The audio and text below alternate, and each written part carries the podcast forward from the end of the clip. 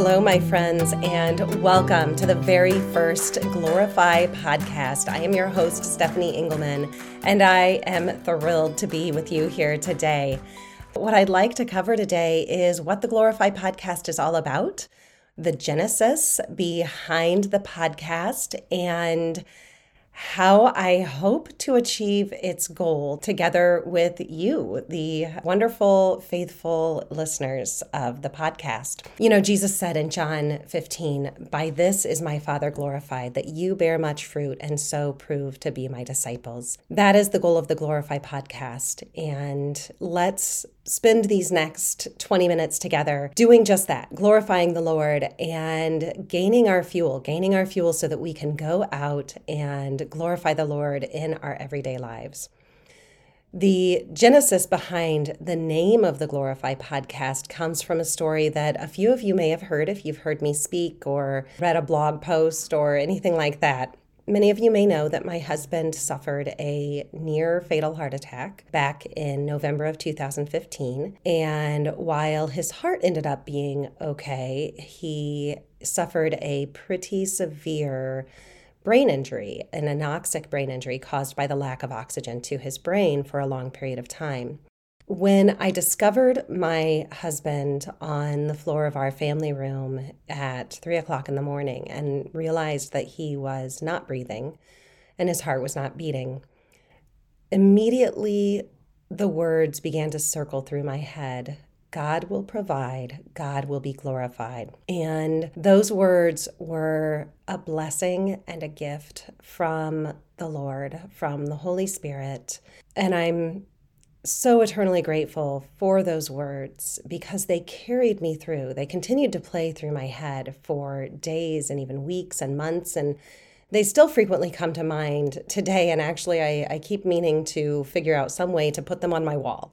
Uh, God will provide, God will be glorified because they've been so incredibly significant to me. And it was a promise that the Lord made and that the Lord allowed me to speak from when my children asked, "What's what's wrong with Daddy? Is he going to be okay?" As the um, you know when the emergency crews were there working on him and trying to revive him, and in the grace of those words i was able to say i don't i don't know i don't know what's going to happen to daddy. I don't know what's wrong with daddy but you have a father in heaven who loves you very very much and who will always provide for you and who is going to take care of you. And through the grace of those words through the blessing of the holy spirit i was able to experience a profound peace throughout that that trial and throughout that time and in many ways while there have certainly been many many unpeaceful moments thanks to my fallen humanity i've also been able to experience peace in the years since as we've continued to live as a family living with brain injury but those words, God will provide, God will be glorified. Well, God, again and again and again, has shown us how He will provide for my family. And since one of the things that I want to do with the Glorify podcast is to remember the works of the Lord, I am going to share one story about the way that the Lord has provided for my family. First, let's talk a little bit more about remembering the works of the Lord. You know, in the Exodus, when the Lord led the Israelites out of slavery in Egypt and into the promised land of um, the Holy Land, he told them that they needed to remember the, the exodus that he that they every year were to celebrate the passover to remember what what God had done for them and how he had freed them in such a remarkable way by you know bringing about the the plagues against Egypt and then parting the Red Sea and leading them through the desert and providing the manna you know that every year. They are called to remember that in the Passover. And of course, our sacrifice of the Mass is the ultimate fulfillment, right, of the Passover. The Passover was a precursor to the institution of the Eucharist that Jesus gave us and now our sacrifice of the Mass. So following that that command of the Lord to remember his works, I think it's so incredibly important for us as his people to remember not only the works that are recorded in scripture, which are so very, very important. It is so important for us to spend time every day in scripture, remembering the works of the Lord, remembering the love of the Lord for his people. But I think it's also important for us to remember God's work in our lives and to be very, very aware that he is indeed at work today, here, now, in the lives of everyday people, you and me. And sometimes we don't see it because we're too caught up in our busyness but he's there. He's always waiting to do something marvelous for us when we need it, when we need it, right? And we're not called, we're not supposed to ask for signs, but um, I think we can always wait expectantly for that time when the Lord is going to show up again. And as a Christian, it's it's so exciting to wait with expectancy and then to see that fulfilled. And so that's one of the things that we'll be talking about on the Glorify podcast. And I'll have guests on most weeks to share their stories of how the Lord has shown up for them in really, really remarkable ways and done amazing things in their lives. And I can't wait. I can't wait to hear all of these stories that, you know, I don't even, I, I don't know them yet. I probably don't even know the people that I'll be interviewing yet. So this is going to be so much fun.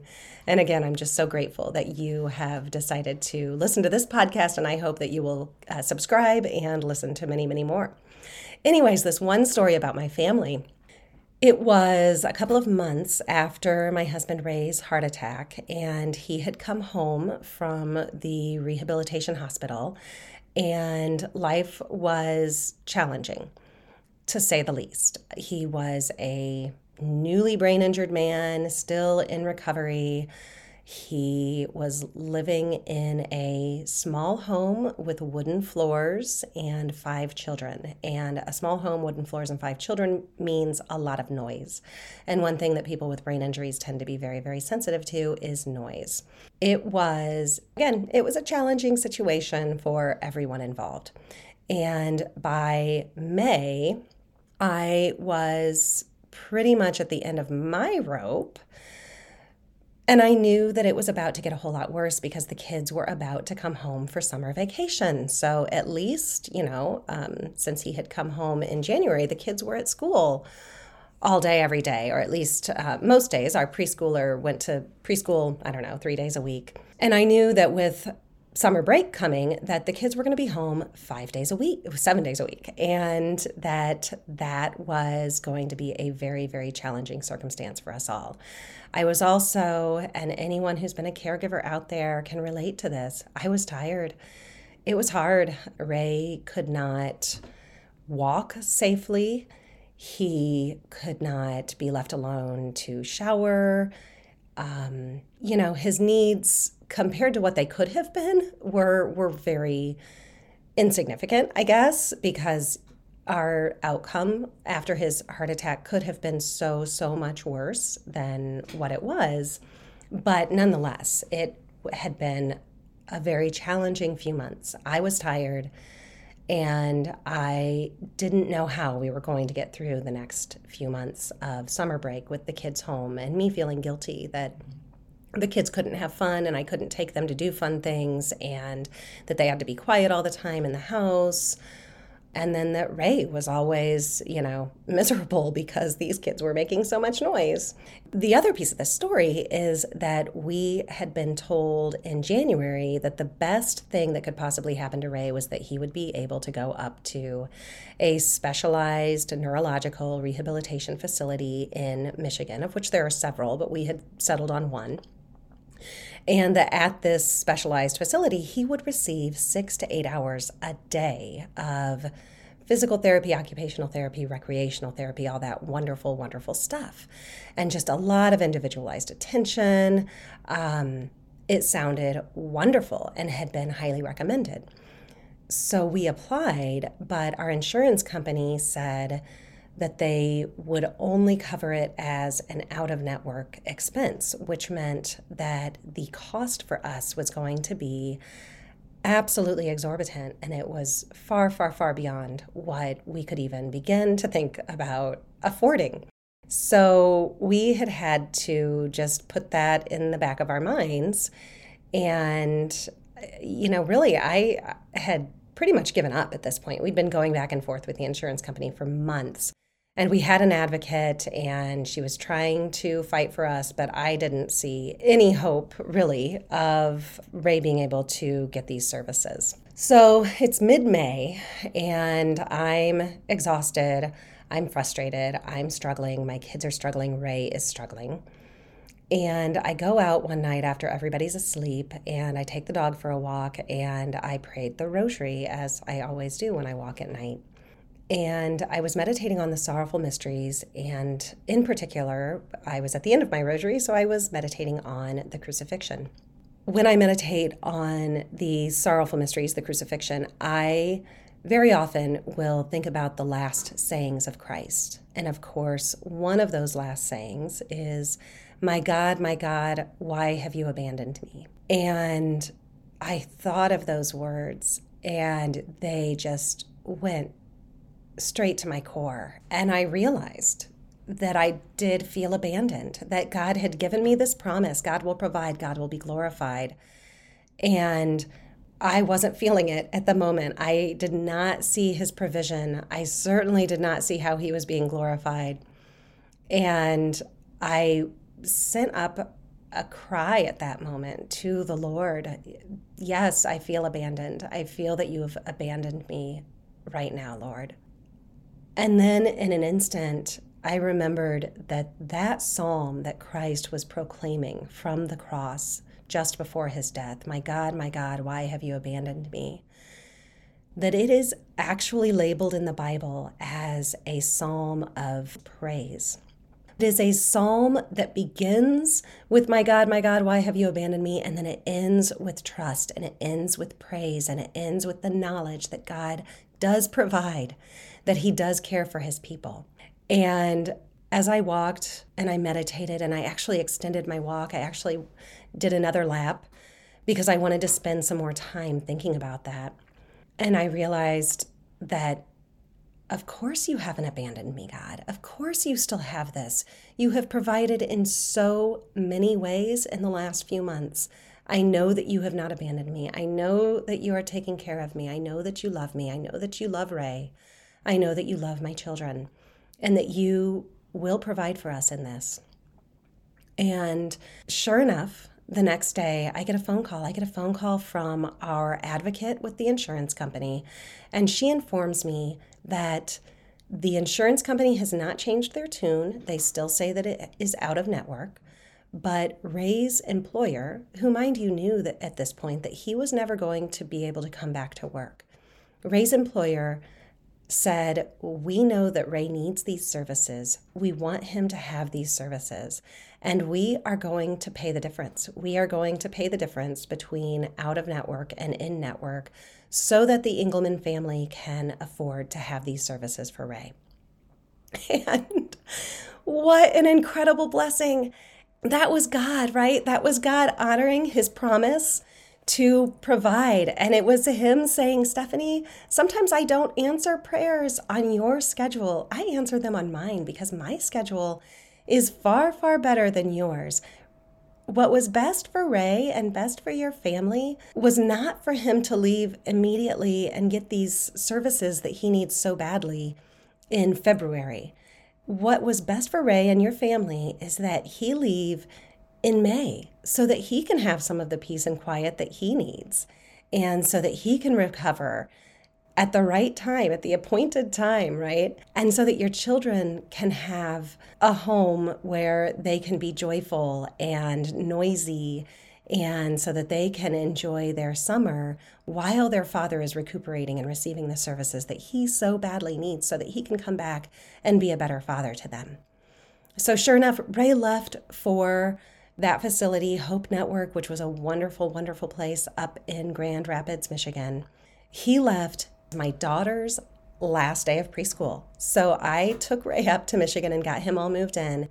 And then I came home and we began our summer. And we were able to begin it as a, you know, with kids that could just be kids. And it was an immense blessing. Ray received the, the services that he needed. He was there for two months. The perfection of the timing, he came home two days before his birthday. You can't tell me that's not God. So God did provide. God does provide. God is glorified when we wait, when we wait for the answers to our prayers, when we pick up our crosses and we walk with Him, when we bear fruit.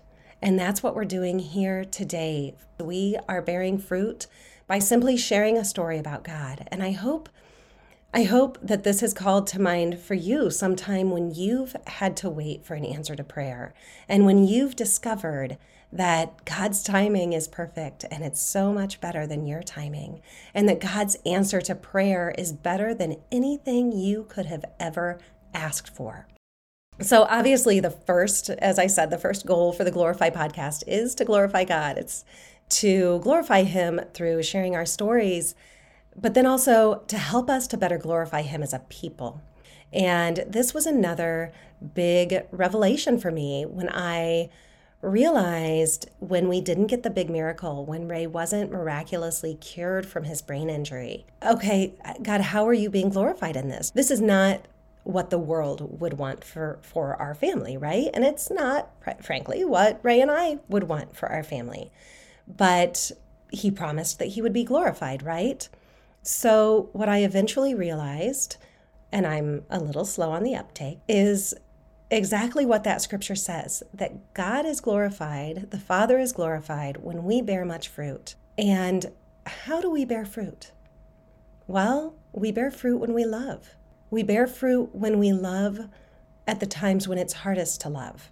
And let me tell you, with brain injury, there can be some times when it's very hard to love.